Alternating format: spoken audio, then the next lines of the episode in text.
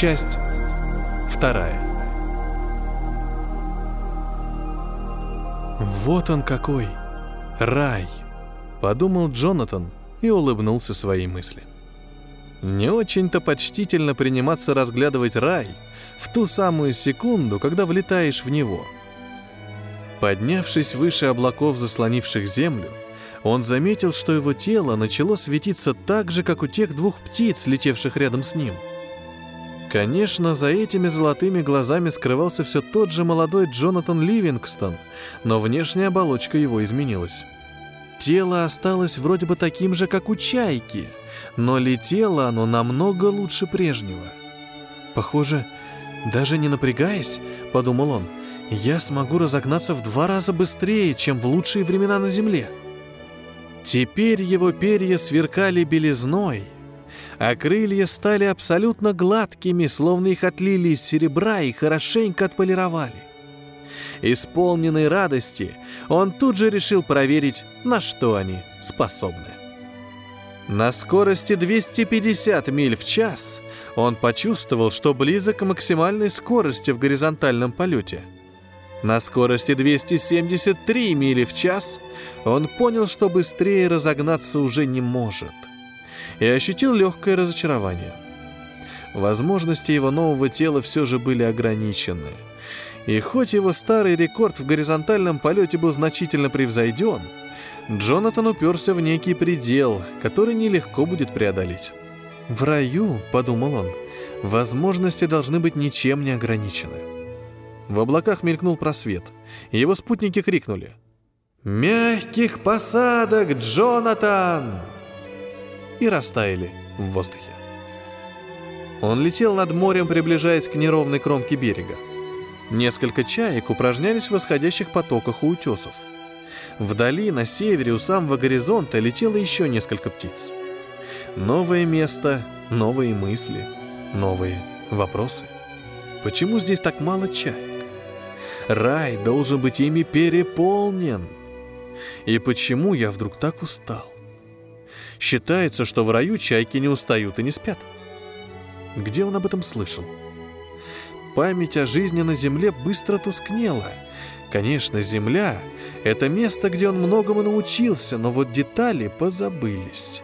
Вроде приходилось драться за корм, стать изгнанником — Десяток чаек, летевших у берега, приблизились, чтобы его поприветствовать, но не произнесли при этом ни слова. Он лишь почувствовал, что они ему рады, и что это его дом. Для него это был очень большой день. День, начало которого он уже не помнил. Он начал садиться, замахал крыльями, чтобы зависнуть в дюйме над землей, а затем легонько опустился на песок. Другие чайки тоже приземлились, но ни одна из них при этом даже пером не пошевелила. Раскинув сверкающие крылья, они разворачивались против ветра, а потом как-то их изгибали и останавливались в ту же самую секунду, когда лапками касались земли. У них это здорово получалось, но Джонатан слишком устал, чтобы тут же этим заняться. Стоя на новом берегу, так и не проронив ни слова, он уже спал. Вскоре он понял, что здесь он сможет узнать о полете не меньше, чем за всю свою предыдущую жизнь. Разница была лишь в одном. Тут жили чайки, которые мыслили так же, как он. Для каждой из них в жизни важнее всего было суметь превозмочь себя и прикоснуться к совершенству в том, что они так любили. А любили они летать. Птицы они были великолепные, как на подбор, и каждый день, долгими часами они упражнялись в искусстве полета, разучивали сверхсложные фигуры высшего пилотажа. Надолго Джонатан позабыл о мире, из которого он пришел, где его стая жила, не желая видеть радости полета, используя дарованные им крылья только для того, чтобы найти пищу и наесться до отвала. Но время от времени, на какое-то мгновение, воспоминания приходили. Однажды, отдыхая на берегу после разучивания бочек, исполняемых со сложенными крыльями, он снова вспомнил землю. «А где все остальные, Салливан?»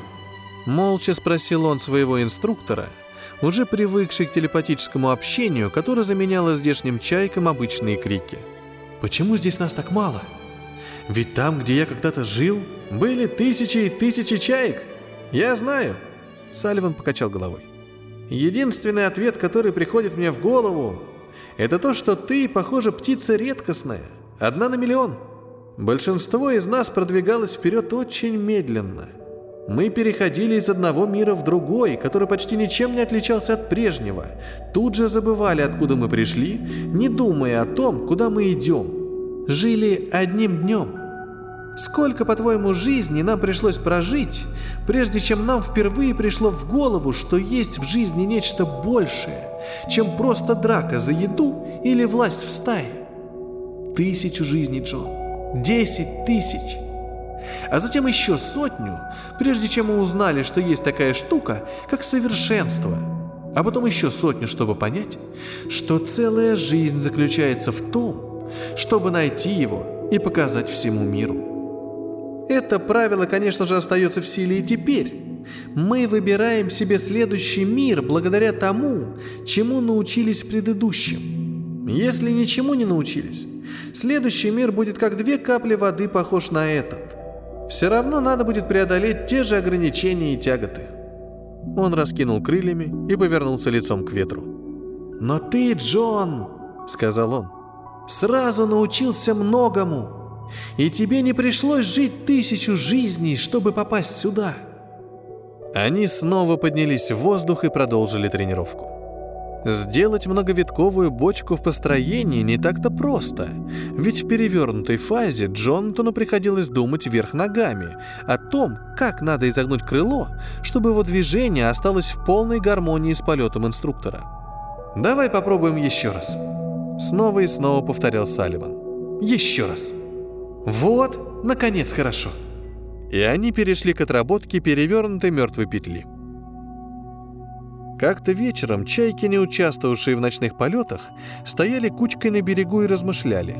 А Джонатан, набравшись мужества, подошел к старейшине чаек, который, как поговаривали, вроде должен был улететь в высшие миры. «Чьянг!» — начал он слегка волнуясь. Старая чайка посмотрел на него своими добрыми глазами. «Да, сын мой, годы жизни не лишили старейшину сил, а только укрепили его. Он летал лучше всех в стае и обладал знаниями, о которых другие едва начинали догадываться. «Чиянг, ведь этот мир вовсе не рай, правда?» В лунном свете было видно, что старейшина улыбнулся. «Ты снова учишься, чайка Джонатан Ливингстон», — сказал он. «А что происходит дальше? Куда мы идем? Рая вообще нет?» «Нет, Джонатан. Место под названием рай не существует. Рай находится вне пространства и времени. Рай — это достижение совершенства». Он умолк. «Ты ведь очень быстро летаешь, правда?» «Я... я люблю скорость!» Растерянно пробормотал Джонатан, но его охватила гордость, что старейшина заметил его успехи. «Ты начнешь понимать, что такое рай, Джонатан, когда познаешь совершенную скорость. Это не тысяча миль в час, не миллион и не скорость света потому что любое число кроет в себе некий предел, а совершенство не знает пределов. Совершенная скорость, сын мой, это значит быть там, где пожелаешь. Чьянг вдруг исчез, и через мгновение появился в футах в 50 у самой кромки воды. Затем он снова исчез, но в ту же секунду появился рядом с Джонатаном. «Это забавно», — сказал он. Джонатан был поражен. Он забыл про рай. «Как, как ты это сделал?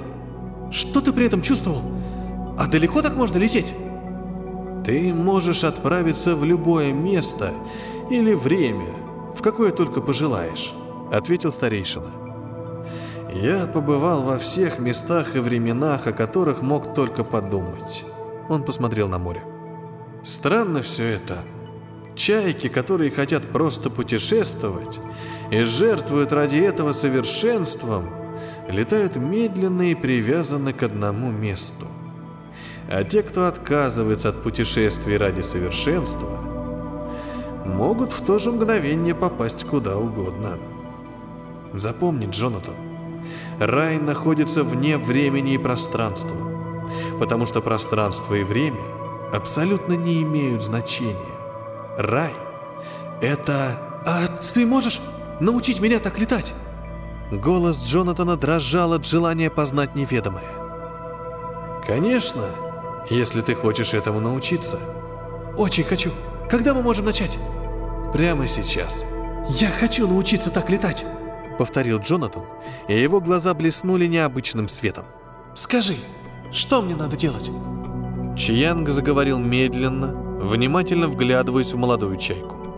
Чтобы лететь со скоростью мысли в любую точку пространства, сказал он, ты прежде всего должен понять, что ты туда уже прилетел.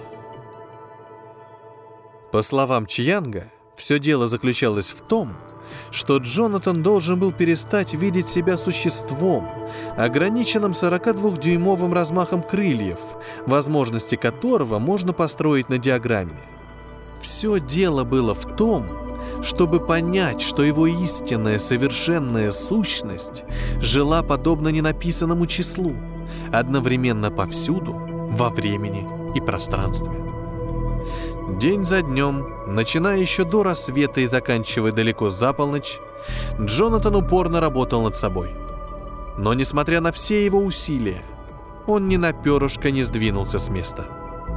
«Забудь о вере!» — раз за разом повторял Чьянг. «Для того, чтобы лететь, тебе нужна не вера, а понимание полета. И здесь то же самое. Попробуй еще раз».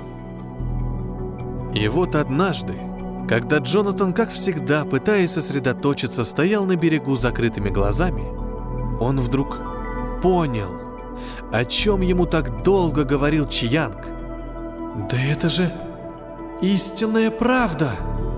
Я и есть совершенная чайка, не знающая пределов и ограничений!» Его охватила буйная радость. «Отлично!» — сказал Чиянг, и в голосе его звучала победа. Джонатан открыл глаза. Они со старейшиной стояли на абсолютно чужом берегу. Там деревья спускались до самой воды, а на небе горели два желтых солнца. «Наконец-то ты понял», — продолжил Чьянг. «Но тебе придется немного поработать над самоконтролем». Джонатан был поражен. «Где мы?» Явно не придавая значению необычности окружающего мира, Чиянка, не задумываясь, ответил. «Очевидно, мы на какой-то планете с зеленым небом, входящей в систему двойной звезды». Джонатан радостно вскрикнул, издав первый звук с тех пор, как покинул Землю. «Получилось!» «Ну, конечно, получилось, Джон», — сказал Чьянг. «Всегда получается, когда знаешь, что делаешь. Теперь насчет самоконтроля. Когда они вернулись, уже стемнело. Другие чайки смотрели на Джонатана с благоговением. Они видели, как он исчез с того места, где так долго стоял в неподвижности. Но уже через минуту он прервал их поздравления. «Я же здесь новичок. Я только приступил к занятиям. Это мне надо у вас учиться. «Я удивляюсь этому, Джон», — сказал Салливан, стоявший рядом с ним. «У тебя меньше страха перед новыми знаниями, чем у любой из чаек, которых я видел за 10 тысяч лет». Стая замолчала, а Джонатан смущенно переступил с ноги на ногу. «Мы можем начать работу со временем, если хочешь», — предложил Чьянг. «И ты научишься летать в прошлое и будущее. Тогда ты будешь готов к изучению самого сложного, самого могущественного и самого приятного.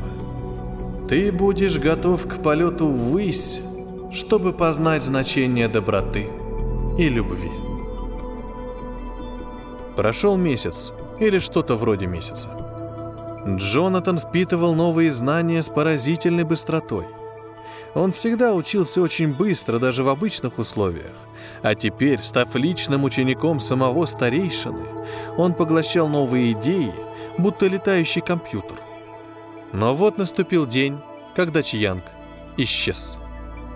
Он тихо разговаривал со своей стаей, призывая их никогда не останавливаться в учебе, тренировках и желании побольше познать совершенный невидимый принцип жизни.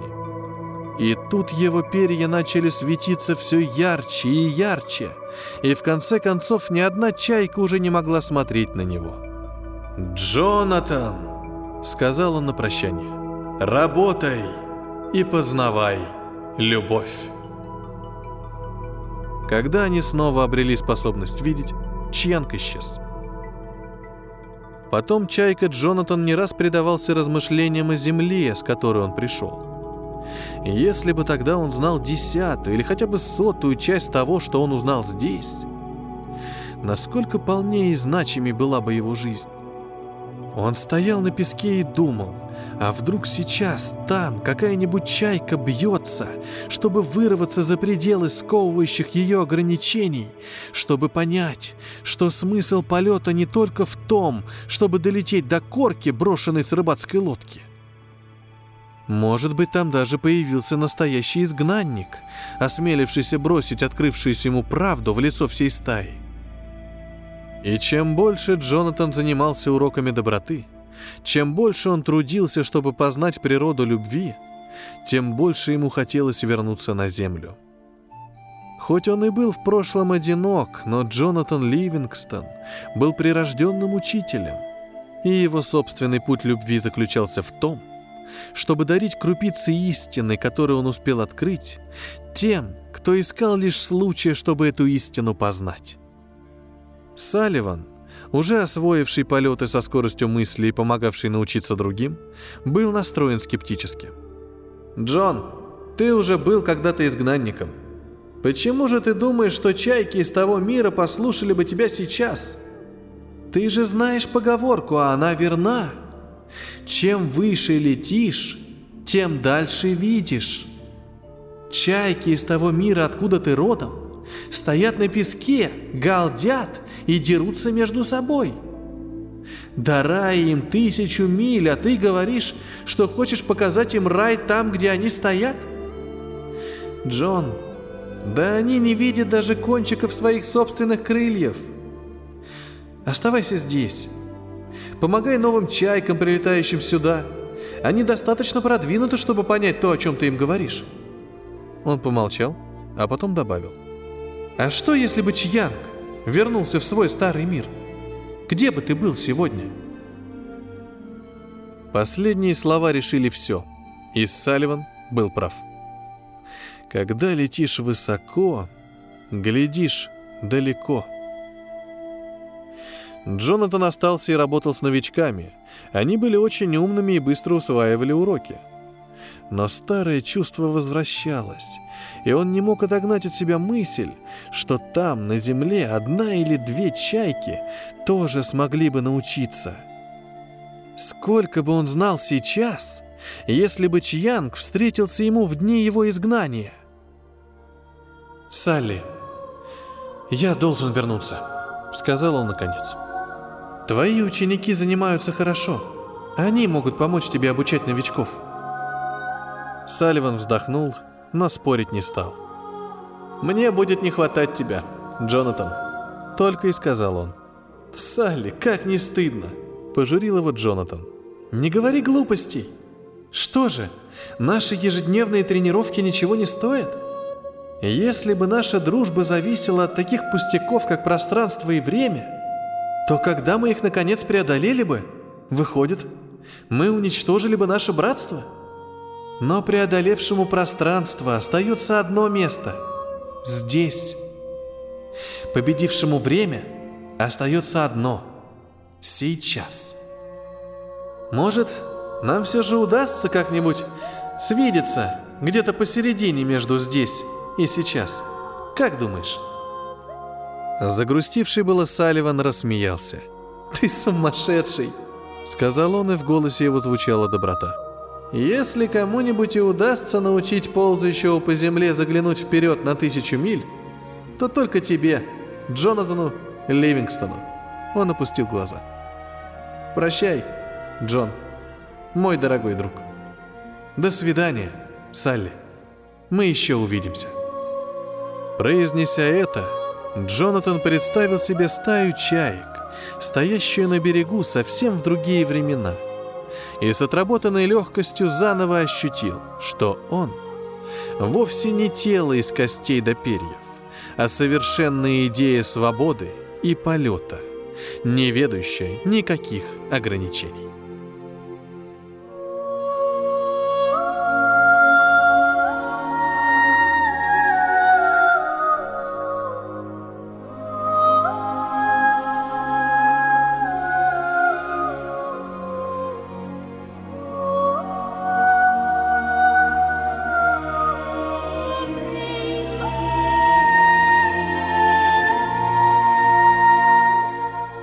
Чайка по имени Флетчер Линд был еще довольно молод, но уже успел узнать, что ни с одной птицей, ни одна стая не обходилась так жестоко и несправедливо. «И плевать на то, что они там болтают!»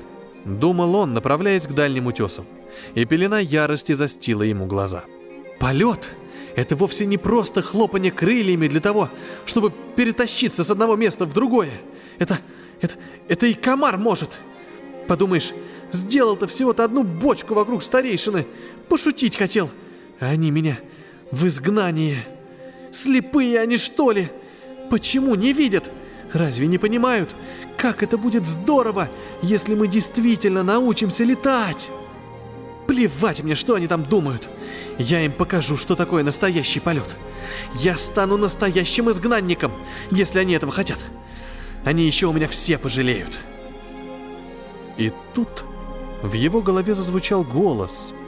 И хоть он был добр, от неожиданности молодой изгнанник даже кувыркнулся в воздухе. «Не суди их слишком строго, Чайка Флетчер. Отправляя тебя в изгнание, они только навредили сами себе. И когда-нибудь они это поймут. Когда-нибудь они увидят то, что видишь ты. Прости их и помоги им понять.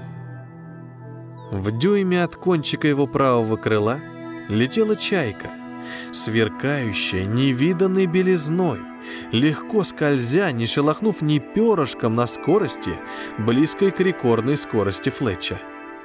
В голове молодой птицы все смешалось. «Что происходит? Я сошел с ума? Я умер? Что это?» Его мысли прервал спокойный сильный голос, настоятельно требовавший ответа. «Чайка по имени Флетчер Линд, ты хочешь научиться летать?» «Да, очень хочу!» «Чайка по имени Флетчер Линд, готов ли ты ради беспредельной свободы полета простить стаю и, обретя новые знания, когда-нибудь вернуться к ним и помочь им понять?» Обмануть эту великую птицу было невозможно, хоть и уязвленная гордость больно щемила сердце Флетчера. «Да, да, я готов», — тихо сказал он. «В таком случае, Флетчер», — молвило существо, исполненное света, и в голосе его звучала доброта. «Мы начнем с горизонтального полета».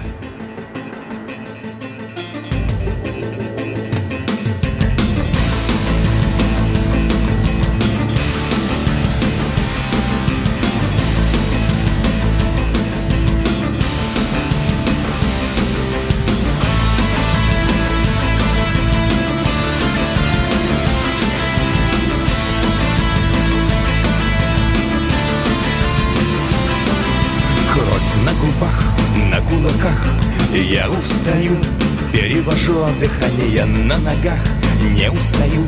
Я в облаках, и потому, и потому. Снова шаг, снова новая боль.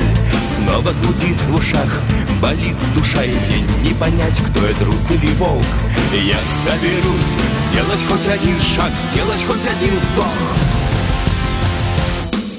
От праздных слов составится мир Выставит нас мишенями в тир я не молюсь, небо храни, Я поднимусь, как оно мне велит.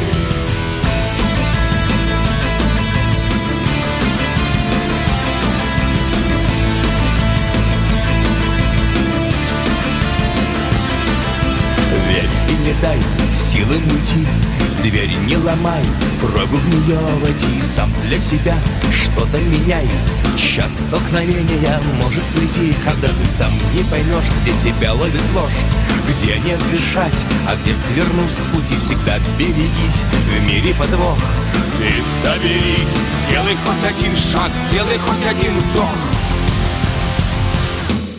От праздных слов составится мир Выставит нас мишенями в тир Я не молюсь, небо храни Я поднимусь, как оно